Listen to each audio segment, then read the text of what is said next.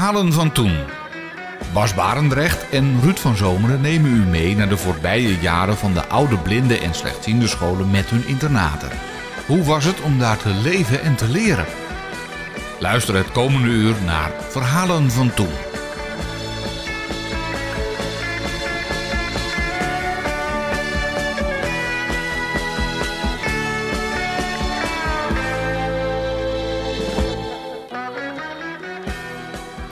Vandaag nemen we je in verhalen van toen mee naar de periode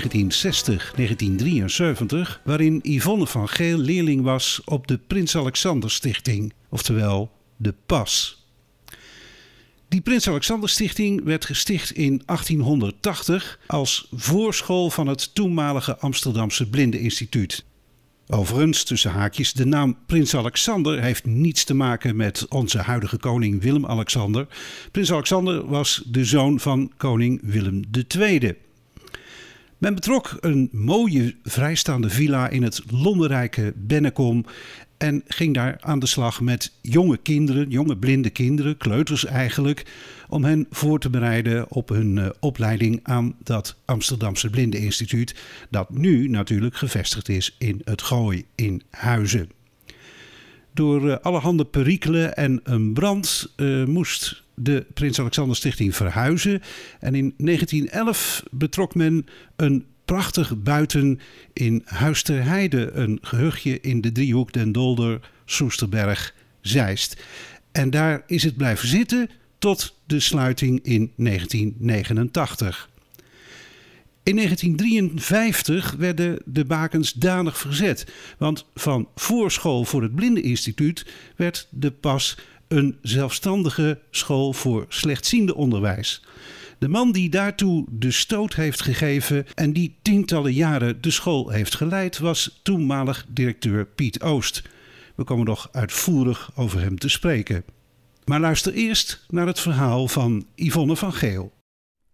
Ik was 6,5 jaar toen ik naar de Prins Alexander Stichting, of zoals wij dat noemden, de PAS ging. Er was al vrij vroeg bij mij geconstateerd dat ik een vorm van slechtziendheid had ik droeg uh, vanaf mijn derde jaar van die champotglazen, brillenglaasjes. Uh, ik had een visus van 2 maal min 20, voor de mensen die dat wat zegt. En ik ging na de kleuterschool, die ik met uh, vlag en wimpel heb doorlopen, naar een, ja, wat je in Engeland een public school zou noemen. Dat is dus een privéschool met kleine klassen. Ik woonde in Haren en ik ging daar naar de klas in Groningen. Maar in die tijd was het toch wel heel normaal dat eh, oogartsen, en in mijn geval professor Dekking, uitmaakten wat goed voor jou was. Tegenwoordig denken ouders daar heel anders over. En die zei dat kind moet naar een slechtziende internaat, want anders leert ze nooit wat. En op 6,5-jarige leeftijd, terwijl ik eigenlijk uitstekend functioneerde in mijn eigen school, werd er besloten dat ik eh, naar de pas moest. En dat was spannend, moeilijk en heel vaak erg verdrietig. Vooral het feit dat we langere perioden niet naar huis mochten. In het begin was dat wel een week of zes. En dat je elke zondagmiddag weer afscheid moest nemen van je moeder. Ik kom uit een eenoudergezin en wij waren altijd samen. En vanaf dat moment niet meer. Ik had vreselijk heimwee. Zelfs zo erg dat tegen de tijd dat de grote vakantie aanbrak, werd ik ziek, werd ik echt ziek en had ik meer dan 40 graden koorts. Ik kan me herinneren dat ik nog een keer achter in de auto in een slaapzak naar Groningen ben gereden, omdat ze het niet verantwoord achten dat ik gewoon zou reizen. En de school dichtging. Dus alle kinderen moesten naar huis. Het betekende dat ik uit mijn ziekbed in een slaapzak werd gehesen en inderdaad achter in de auto naar Haren werd vervoerd. Ik was meestal nog een half dagje ziek en daarna was ik weer gezond als een vis. Dus dat was puur ziek worden door heimwee. In het begin was het, ik denk de eerste drie, vier jaar, was het schering en inslag. Toen verhuisde ik van de huiskamer voor de kleintjes, waar kinderen zaten van zes tot acht à negen jaar, naar een eigen huiskamer. Een huiskamer is een groep uh, leerlingen in de leeftijd van 9, 10 tot 18 jaar. En daar probeerden ze met twee leidsters een soort van gezin van te maken. En vanaf dat moment heb ik er eigenlijk geen last meer van gehad. Ik moet er wel bij zeggen dat we toen ook al veel vaker naar huis gingen. Dat hielp enorm. Die lange periode werd veel korter. En aan het einde van mijn tijd bij de Prins Alexander Stichting gingen we zelfs elk weekend naar huis. Het contact met de leerlingen kwam eigenlijk vrij snel op gang, omdat ik niet echt iemand ben die ergens in een hoekje gaat zitten kniezen. Ik los mijn, mijn verdriet en mijn problemen altijd alleen op, op momenten dat ik geen mensen om me heen heb. En ik had wel heel snel ook vriendinnetjes en vriendjes. En ik heb een hele creatieve geest, dus uh, ik was sowieso altijd degene die bedacht wat we gingen spelen. En ook wat voor kattenkwaad we uit gingen halen. Als je heel veel op een internaat bent, lange periodes, dan word je thuis toch een andere omgeving. Uh, je vriendinnetjes van uh, de kleuterschool en je vriendinnetjes uit de buurt krijgen andere vriendinnetjes, want jij bent er bijna nooit. Dat pak je wel weer op in de weekenden, maar echt zoals vroeger wordt het dan niet meer. En wat ik deed was bijvoorbeeld mijn moeder overhalen om in de zomervakantie iemand van het internaat mee te vragen, zodat ik een speelkameraadje van het internaat had. Ik merkte wel dat inderdaad de contacten met mijn vriendjes en vriendinnetjes thuis losser werden en dat elk zijn eigen weg ging. Doordat ik samen was met mijn moeder, eh, als eenoudergezin, is dat contact eigenlijk altijd uitstekend gebleven. Mijn moeder schreef veel, belde veel, uh, stuurde me dingen. bijvoorbeeld, ik zei dat we een eigen tuintje mochten maken. Nou, dan kreeg ik een bollenpakket opgestuurd. Dat soort dingen. En ze maakte het thuis voor mij ook altijd heel fijn. Uh, werkte zich zeg maar uit de naad om dat weekend dat ik dan thuis was tot een fantastisch weekend te maken. En daar kon ik dan ook altijd weer een hele tijd op teren. Voor mijn moeder lag het eigenlijk heel erg anders. Uh, mijn moeder vond het verschrikkelijk als één ouder gezin, 44 jaar, en dan nog een kind krijgen. Ze was stapelgek op me. Uh, was ontzettend blij dat ze in verwachting was. En op een zeker moment moest ze dat kind soort van verliezen. En mijn moeder had ooit een keer de fout gemaakt uh, om, ja, half serieus, half uit een grapje, uh, tegen mij te zeggen toen ik weer eens iets uitgespookt had van, denk erom, als je niet lief bent, stuur ik je weg. Nou, je kunt je niet voorstellen wat het is voor een moeder als een klein meisje van zes en half uit het raampje van de trein hangt op zondagmiddag en gilt: Mami, mami, waarom stuur je me weg? Ik heb toch niks verkeerd gedaan. Nou, ik geloof, ik ben geen ouder geworden. Wij uh, hebben geen kinderen. Maar ik denk dat je hart breekt.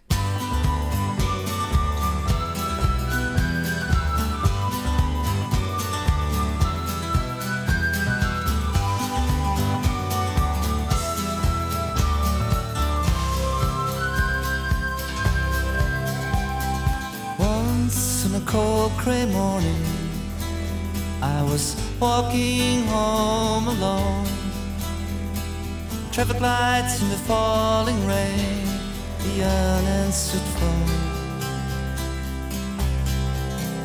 I was so sad and lonely on a lonesome avenue.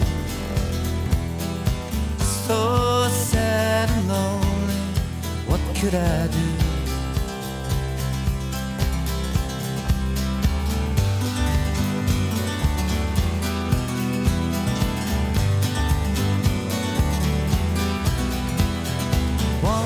as I opened the drawer in a room of a strange hotel.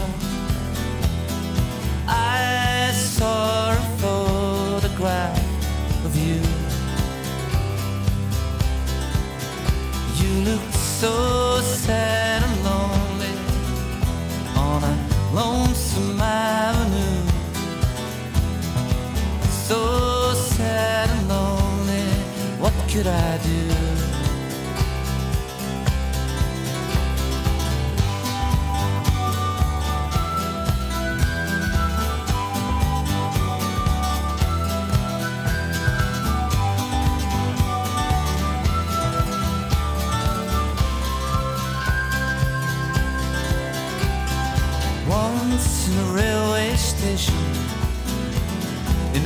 City where I live, the windows were like mirrors in this train.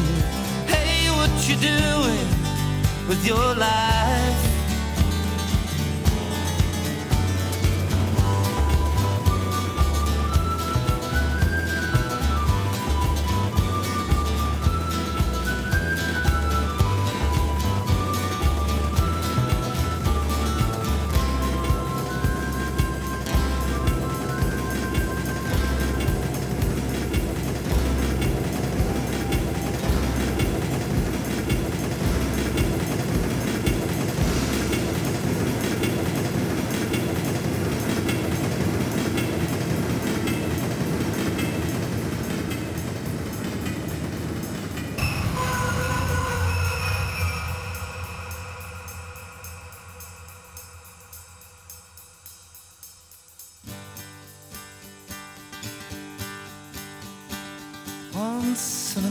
Gray morning, I was walking home alone. Traffic lights in the falling rain, the unanswered phone. I was so sad and lonely on a lonesome avenue. So sad and lonely, what could I do? Once in a railway station in the city where I live, the windows were like mirrors in this train. Hey, what you doing with your life? Verhalen van toen. Radio 509. De dagen op het internaat hadden een, een min of meer vaste indeling. Eh, in het begin liep ik op de kleine meisjesslaapzaal, maar later gingen we naar wat kleinere kamers waar we met vier of zes meiden sliepen. Ehm, ontbijt was om half acht. Om zeven uur werd er op de deur geramd, zo van eh, opstaan. Na het ontbijt begon de school om, ik denk half negen, weet ik niet helemaal zeker. En dan hadden wij, net als alle andere kinderen op de gewone school, een lesrooster. Je ging van de ene klas naar de andere. De leraren hadden hun vaste klassen waar zij hun vak gaven. En jij liep van de ene klas naar de andere. We hadden eh, zeker op de lagere school eh, heel veel eh, buitenactiviteiten. We hadden een biologieleraar die ons standaard mee naar buiten sleepte. Eh, dingen ging bekijken, dingen ging maken van dingen die we in het bos vonden. eh, grote binnentafels werden omgetoverd tot eh, boslandschappen met paddenstoelen en dat soort dingen. Ehm, er zal een periode tussen gezeten hebben, dus ongeveer kwart voor twaalf, denk ik, ging de bel en was de ochtendsessie afgelopen. En natuurlijk zat er in het midden een speelkwartier. Tussen de middag aten we warm, dat was praktischer voor de keuken. En eh, ja, ook handiger omdat eh, daarna de boel kon worden afgeruimd en schoongemaakt. En een broodmaaltijd geeft veel minder afwas. We hadden corvée. Dat wil zeggen, je had taken. eh, daar viel onder andere tafeldekken onder. Dat werd bijvoorbeeld 's smiddags door de leidsters in de kamer gedaan. Maar 's ochtends en 's avonds deden één of twee van ons dat. En afwassen was daar bijvoorbeeld ook bij. Verder werd verwacht dat je je bed netjes opmaakte en dat je je spullen opruimde. Ehm, half twee, denk ik, ongeveer, gingen wij weer eh, terug naar school. En dan, ja, verliep hetzelfde proces. Ik weet niet zeker of wij een middagspeelkwartier hadden, want we stopten om drie uur met school. Dat was vrij vroeg. Dan ging je standaard terug naar de huiskamer. En daar zat meestal een van de twee jufferen, juffen, juffrouws met melk en eh, iets van een koekje of een plakje koek of iets lekkers erbij. En daarna was het ja, voor de oudere kinderen huiswerk maken. En de jongeren gingen naar buiten. En die zochten elkaar op. Het was een groot terrein. Er waren speeltoestellen, er waren bosjes, er was van alles te beleven. In het begin van die periode eh, mochten wij het terrein niet af. Later waren ze daar wat soepeler in en konden we ook wat meer het bos in, achter de Prins Alexander Stichting. Daar liep een oliespoorlijntje, wat in de tijd dat wij eh, het bos in mochten, eigenlijk niet meer functioneerde. Dus er kwam geen trein meer langs, ik geloof nog één keer per dag of zo. En dan was het eh, om half zes of eerder terug om tafel te dekken. En daarna de broodmaaltijd. En dan waren de indelingen voor de avond vrij strak. Ehm, we hadden de half zeventjes, dat waren de jongste kinderen. Die gingen dan om half zeven naar bed, dat wil zeggen, die gingen naar boven, die gingen douchen, pyjamaatjes aan, dan werd er nog wat verteld of voorgelezen. En dan eh, gingen die naar bed, dan had je om half acht de oudere kleintjes. En vanaf acht uur, half negen, negen uur en half tien, tot zelfs de 18-jarige, was eh, om half tien inpakken en wegwezen. En zo verliep een dag op de Prins Alexander Stichting. Ik ben niet echt iemand van de strakke schema's. Ik moet zeggen, eh, ik ben zelf wel heel ordelijk, maar dat is vanwege het feit dat ik anders continu naar mijn eigen spullen loop te zoeken. Maar eh, vooral in de periodes dat er minder op ons gelet werd, eh, deden we ook wel dingen die misschien niet helemaal de bedoeling waren. In de periode van drie tot half zes eh, verdwenen wij ook zonder toestemming het bos in. En eh, beleefden daarvan allerlei eh, spannende avonturen. Ik kan me ook nog herinneren, we hadden een cafeetje in de buurt. Dat was een soort, ja, wat zal ik zeggen, chauffeurscafé. Eh, en daar gingen wij s'avonds nog wel eens een keer een colaatje drinken als iedereen dacht dat wij naar bed waren. En ik ben inderdaad nog wel eens aan, aan elkaar geknoopte lakens via het raam naar beneden geslopen, ongezien, om eh, ja, daar wat spannende dingen te beleven. Ik was toen natuurlijk al wel wat ouder. In eerste instantie was er heel weinig vertier voor ons buiten de Prins Alexander Stichting. En we waren daar natuurlijk wel de weekenden. Een van de dingen die ik mij herinner is dat wij elke zaterdagochtend een kwartje zakgeld kregen. En dat zakgeld, dat werd ook onmiddellijk besteed. Er zat verderop in de straat een winkeltje, dat was het bakkertje.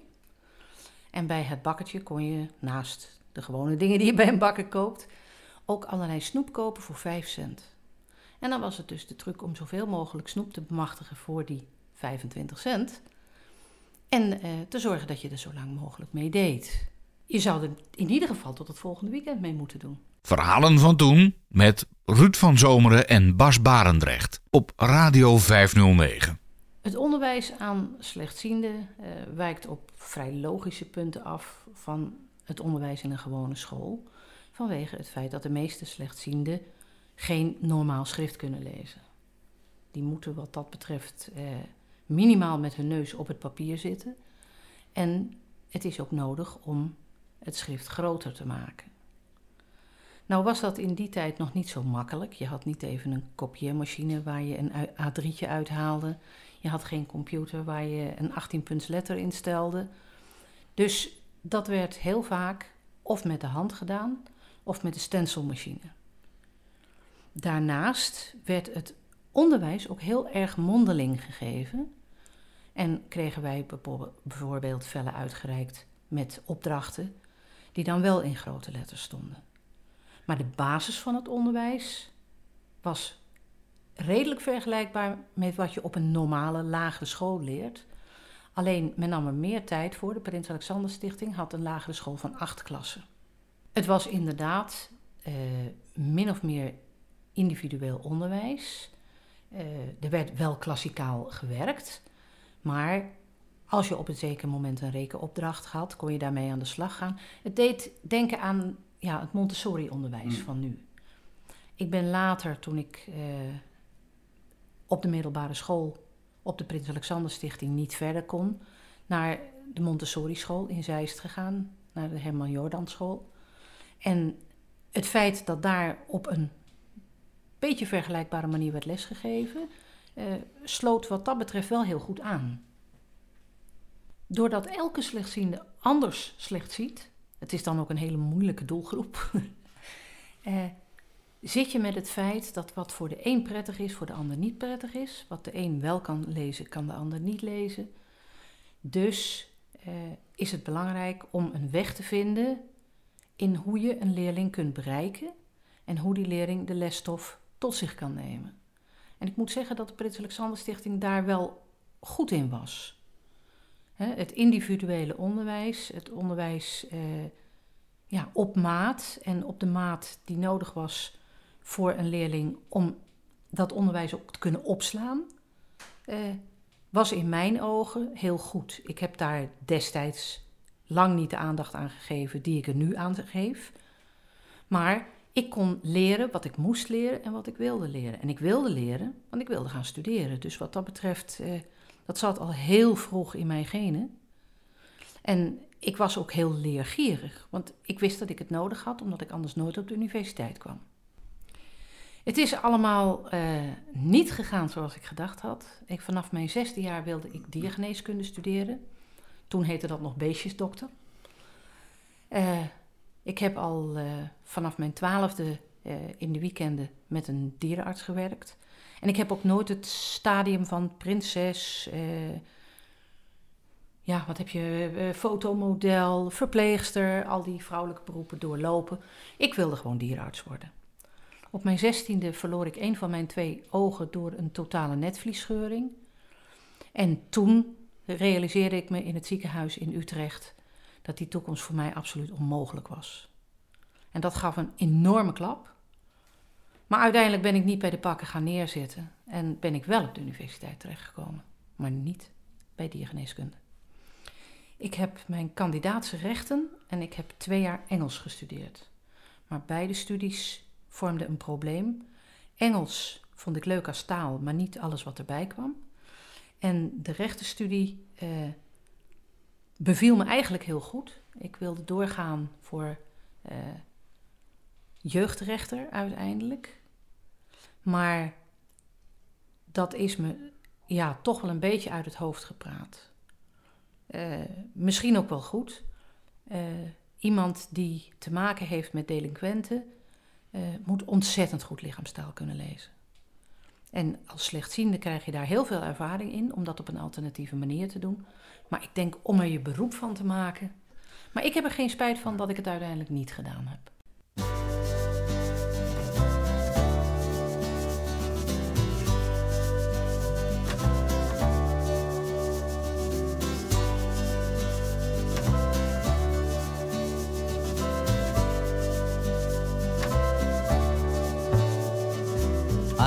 Was walking down a sunny street in town in a dream. She was standing in the shadow of a tree in a dream. In my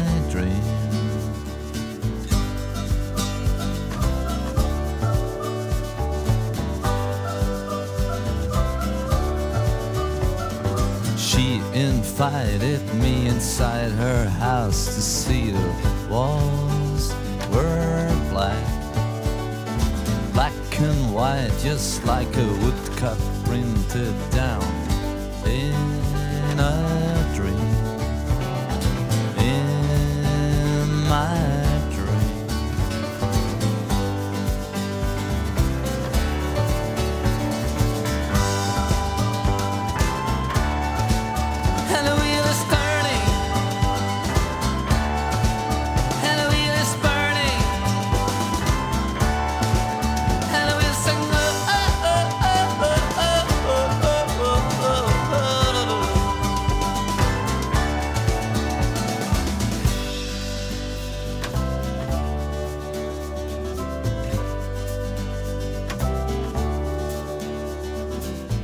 the table was a box of mica where I could see through.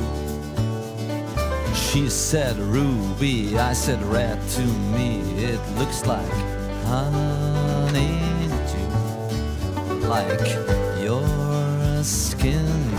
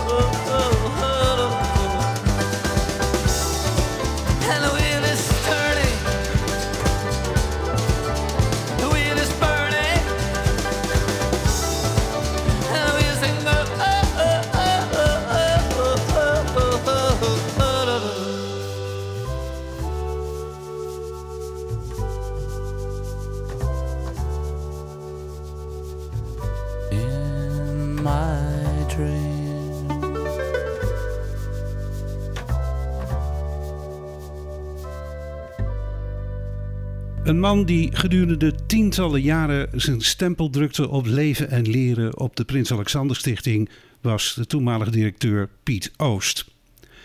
Een onderwijsvernieuwer, en je mag gerust zeggen een pionier op het gebied van slechtziende onderwijs, maar niet bepaald een kindervriend en een aangenaam mens. Bij wijze van een soort kunstmatige vertrouwelijkheid moesten de leerlingen van de pas hem wel oom Piet noemen. Yvonne van Geel over Piet Oost. Oom Piet was Piet Oost, directeur van de Prins Alexander Stichting. Piet Oost was een fenomeen. Jij zegt hij heeft, hij heeft een stempel gedrukt op de Prins Alexander Stichting. Veel mensen zullen dat zien als een moker. Deze man is mede verantwoordelijk geweest voor wat ik nu ben. En dat heeft hij met een hele harde hand gerealiseerd. Toen ik naar de Prins Alexander Stichting ging als klein meisje, was ik een heel lief meisje. Dat was ik al heel snel niet meer op de Prins Alexander Stichting. Ik was een kleine vechter. Ik was iemand die altijd vooraan stond bij het uitoefenen van kattenkwaad. En ik liep altijd op het scherpst van de snede. Aan de andere kant eh, heeft Piet Oost er ook voor gezorgd dat ik eh, de doelen die ik had achterna ging. Hij heeft mij op ja, vele manieren, door woorden, maar soms ook door daden gefaciliteerd, om eh, van mijn leven iets te maken. Alleen de manier waarop was niet altijd sympathiek. Ehm, ik heb elke verandering in zijn kantoor eh, meegemaakt. Want eh, ik stond daar zeker één keer in de week. Dat ik weer uit de klas werd gehaald en dergelijke. Eh, op de een of andere manier eh, had hij mij altijd te pakken. Ik wil niet zeggen dat hij de pik op me had, want dat geloof ik absoluut niet. Maar eh, aan de andere kant leek het ook wel heel makkelijk dat als er iets was uitgevreten, dat ik het wel geweest zou zijn. Ik ken een heleboel kinderen, ik kende een heleboel kinderen, die zo bang voor hem waren. De Prins Alexander Stichting heeft een rechte hoefijzervorm, dus een U-vorm. Eh, het hoofdgebouw is aan twee kanten eh, voorzien van een vleugel. En in die vleugel bevond zich een trap. En midden in het hoofdgebouw aan de voorkant was zijn kamer. Als die kinderen wisten dat hij op zijn kamer was en naar buiten kon komen, dan gingen ze van de linkervleugel naar de rechtervleugel via de bovenverdieping. Dus dan gingen ze trap op, over zijn kantoor heen en weer trap af. En in mijn ogen is dat geen juiste aanpak. Ik denk dat je ten alle tijde ervoor moet waken dat kinderen bang voor je zijn. Want dan geef je ze een verkeerd signaal af. Ik ben nooit bang voor hem geweest. Hij heeft mijn tanden alleen maar gescherpt.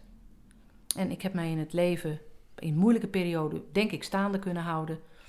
Door die scherpe tandjes die ik bij hem had gekweekt. Ik denk dat de titel pionier in het slechtziende onderwijs hem absoluut toekomt. Het was een vernieuwer. Het was een man die zijn kennis uitdroeg, ver over onze grenzen. Uh, dat bleek ook wel vanwege de vele bezoeken die er aan de toen nog niet Piet Oostschool, toen was het nog gewoon de school, werden gebracht eh, door mensen die in het buitenland onderwijs voor slechtzienden wilden opzetten. En ook de, de manier waarop hij het aanpakte en de verbindingen die hij legde, eh, hebben heel wat mensen geholpen om ook na de periode op de Prins Alexander Stichting uh, hun weg in het onderwijs en hun weg in het leven te vinden. Hij had al heel snel uh, goede contacten met het Herman Jordan Lyceum. In principe kon je op de Prins Alexander Stichting als middelbaar onderwijs alleen de ULO doen. Die ULO was vier jaar. En na drie jaar had ik, om mijzelf even als voorbeeld te noemen, de volledige lesstof doorlopen. En toen zei ik, nou, ik wil uh, dan maar gewoon staatsexamen of zo doen. Ik ga niet nog een jaar op die school zitten, want ja, wat moet ik er doen? En toen heeft hij ervoor gezorgd dat ik kon doorstromen naar de HBS op het Herman Jordan Lyceum. Uh, ik moest dan wel een, een jaar terug, zeg maar. Maar ja, ik had echt het gevoel van, uh, hier hoor ik thuis. Dit is een school, daar kan ik iets mee. En de Prins Alexander Stichting zorgde er ook voor dat het lesmateriaal ook voor mij, zeg maar, geschikt gemaakt werd. Ik denk dat ik daar nog heel even gewoond heb. En toen verhuisde mijn moeder van Groningen naar Zeist en kon ik bij haar gaan wonen. Dus ik heb misschien nog een half jaar op het Herman Jordan gezeten, eh, terwijl ik op de Prins Alexander Stichting woonde. En daarna ben ik eh, van de pas afgegaan en ook eh, thuis gaan wonen. En heb ik daarna, voor zover ik weet, want dat ging niet helemaal zonder slag op stoot, die verhuizing, eh, heb ik ook nooit meer contact gehad met de Prins Alexander Stichting op zich. Wel met mensen, ook met leiding, daar heb ik nog steeds contact mee.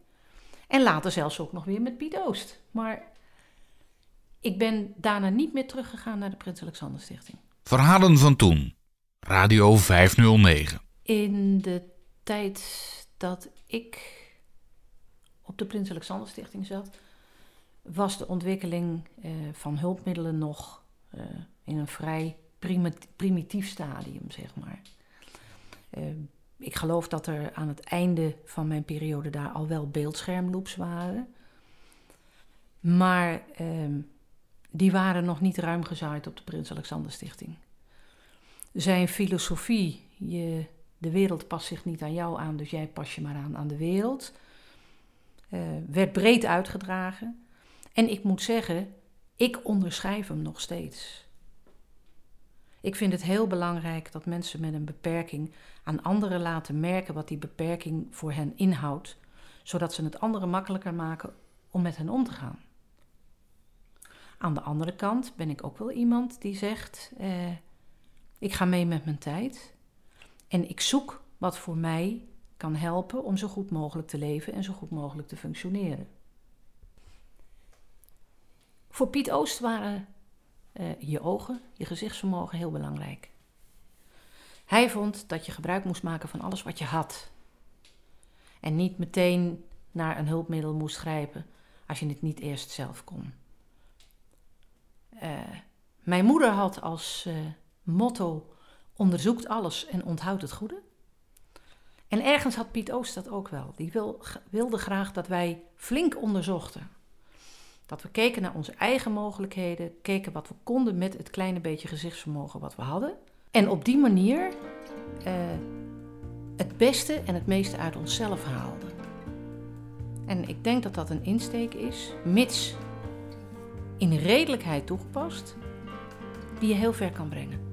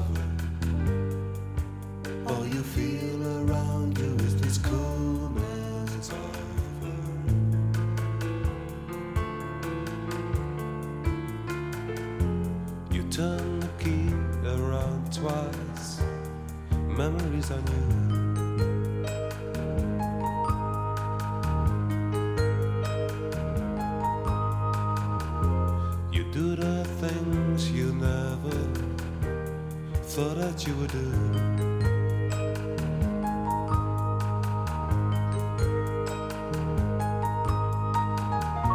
You never got a cold or shower, lay wide awake and long.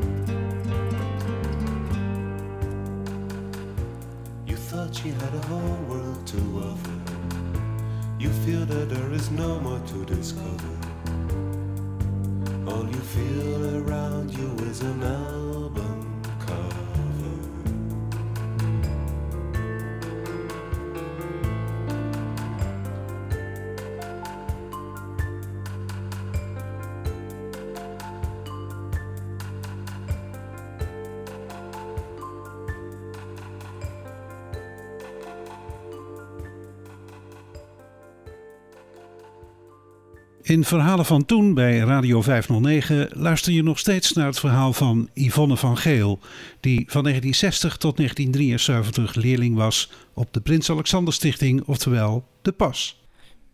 In de tijd dat ik op de Prins Alexander Stichting zat, waren er zowel interne als externe leerlingen. Uh, op die externe leerlingen waren wij een beetje jaloers. Want ja, die gingen gewoon naar hun papa en mama en wij niet. Maar die externe leerlingen werden wel gewoon opgenomen in de school. Want in de school waren zij niet anders. Je was een duidelijke scheiding tussen wat je op school deed en wat je op het internaat deed. Dus in de speelkwartieren speelden wij gewoon ook met hen. Ze zaten in de school gewoon naast ons. En na de school gingen zij naar huis. Ze werden meestal opgehaald. Er was zeker geen volledige waterscheiding. Nee, ik uh, kan me echt ook nog een aantal externe leerlingen herinneren. Uh, ja, waar ik destijds gewoon, gewoon heel goed contact mee had.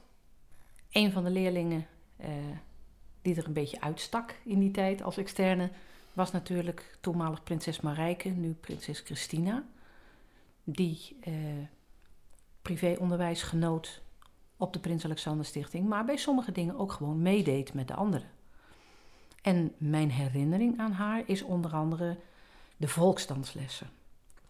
De Prins Alexander Stichting eh, was enorm actief in bewegingsleer, werd veel gymles gegeven, maar elke vrijdag hadden eh, de leerlingen op een bepaald moment van de dag met hun eh, klas volksdansles. En wij waren daar ook behoorlijk fanatiek in. Ik moet zeggen, naarmate we vaardiger werden, eh, werden er best hele moeilijke dansen uitgevoerd. En prinses Christina maakte daar ook regelmatig deel van uit. Maar ik was niet zo heel erg dol op haar, zeker niet als wij in paren moesten dansen. In die tijd werd er weinig eh, van jongetjes, meisjes uh, gesproken. Er werden gewoon paren ingedeeld. En je danste met elkaar en het ging er niet om dat je samen een paar vormde. Maar doordat zij zo beschermd opgevoed was en nauwelijks in staat was om zich spontaan te bewegen, was ze in die tijd ook heel erg houterig. En ik moet heel eerlijk zeggen dat eh, niemand eigenlijk blij was om met haar als paar verbonden te worden. Nou, ouders van slechtziende kinderen zijn heel vaak geneigd om die kinderen te beschermen. Hè? Want ja, als ze vallen, dan uh, kan dat schade opleveren. En dan moet je maar weer uh, de wonden zien te dichten en de broeken zien te lappen. Maar uh, het volksdansen stelde ons in staat om vrijer en beter te leren bewegen. Tegenwoordig zou men daar bewegingstherapie voor hebben, denk ik. Maar toen werkte dat gewoon heel goed. Voor sommige kinderen was het echt goed. Kon je echt zien dat die na verloop van jaren toch anders bewogen. Al was ik me in die tijd daar natuurlijk helemaal niet van bewust. En voor prinses Christina was het zeker goed. Ik denk dat dat verblijf, of tenminste de periode bij de Prins Alexander Stichting, voor haar op verschillende manieren invloed heeft gehad op haar leven. Op de beschermde uh, omgeving, altijd vastgehouden worden, altijd iemand die bij haar begeleiden. Uh, ik denk dat het haar waarschijnlijk ook heel erg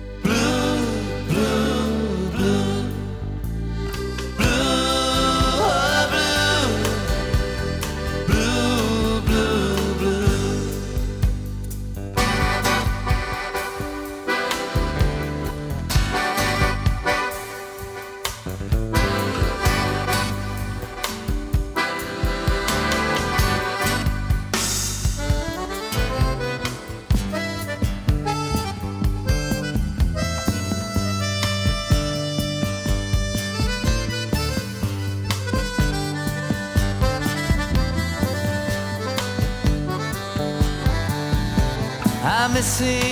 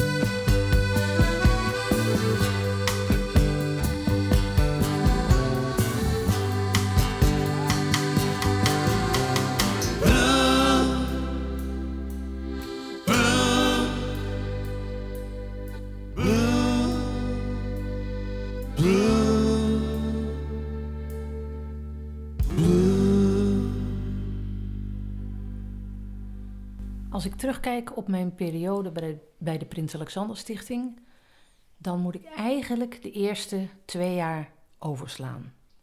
De eerste twee jaar waren heel erg moeilijk. Uh, heel veel verdriet, heel veel heimwee, heel veel eenzaamheid. Maar toen ik eenmaal was overgestapt van de kinderkamer, zeg maar, naar een eigen huiskamer, uh, begon ik waardering te krijgen voor wat ik daar had.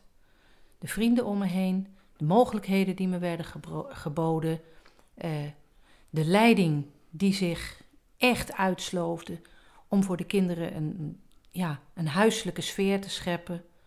Als we bijvoorbeeld een weekend niet naar huis gingen, dan gingen we vrijdagsmiddags in uh, de gymzaal slaapzakken naaien van dekens, laken erin, deken dubbel vouwen en dan met een wollen draad twee kanten dichtstikken. En dan gingen we naar de camping Laag Kanje, moesten flink eind lopen met onze bepakking en pakten daar de bus naar Woudenberg. En dan hadden we een heerlijk kampweekend met kampvuren, met tenten, met zingen, met uh, dingen roosteren boven het vuur. Uh, dingen ja, die, die ouders met hun kinderen ook doen, die deden wij ook.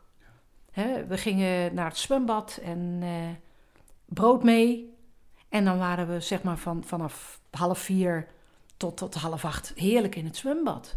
Nou, dat soort dingen, daar heb ik fantastische herinneringen aan. Ik heb hele goede vrienden gemaakt. Ik heb er heel veel plezier gehad.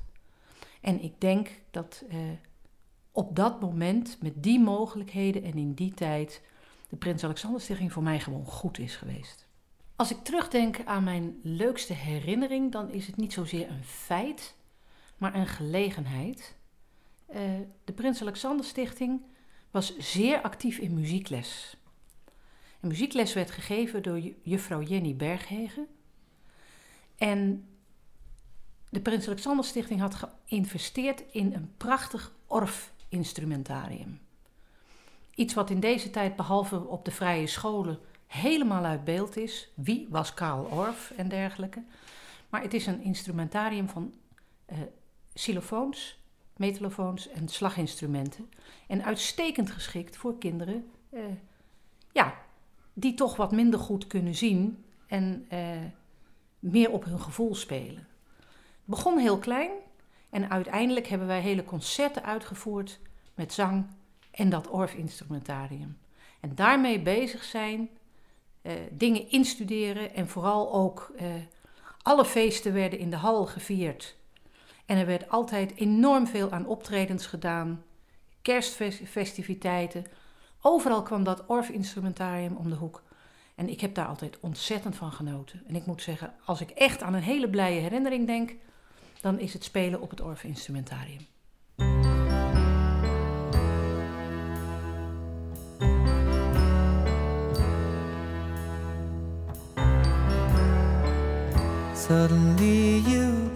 Came to see me after all those years.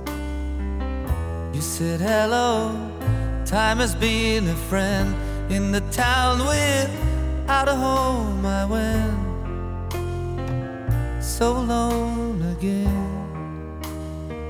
I miss the Bauhaus chair. I miss the Bauhaus chair. Can you turn back all the pages with the photographs? And you see that all the faces, all the houses in the town will fade? The friends that you have made, I'll take to the Bauhaus chair. I'll take to the Bauhaus chair.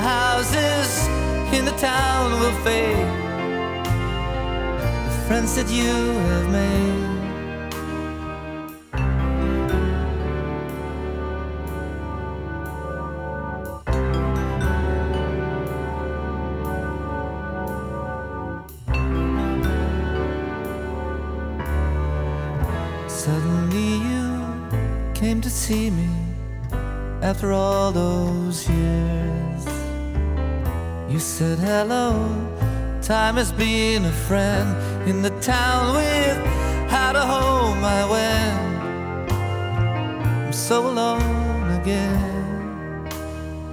I miss the Bauhaus chair. I miss the Bauhaus chair. I miss the Bauhaus chair.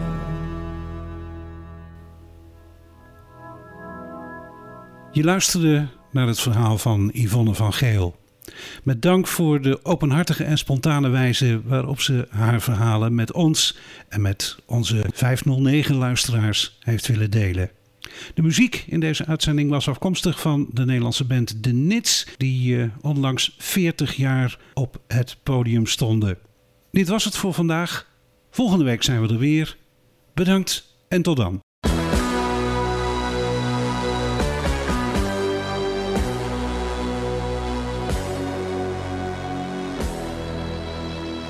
Verhalen van Toen is een programma van Bas Barendrecht, Ruud van Zomeren en Emiel Cornelissen. Meer informatie is te vinden op www.radio509.nl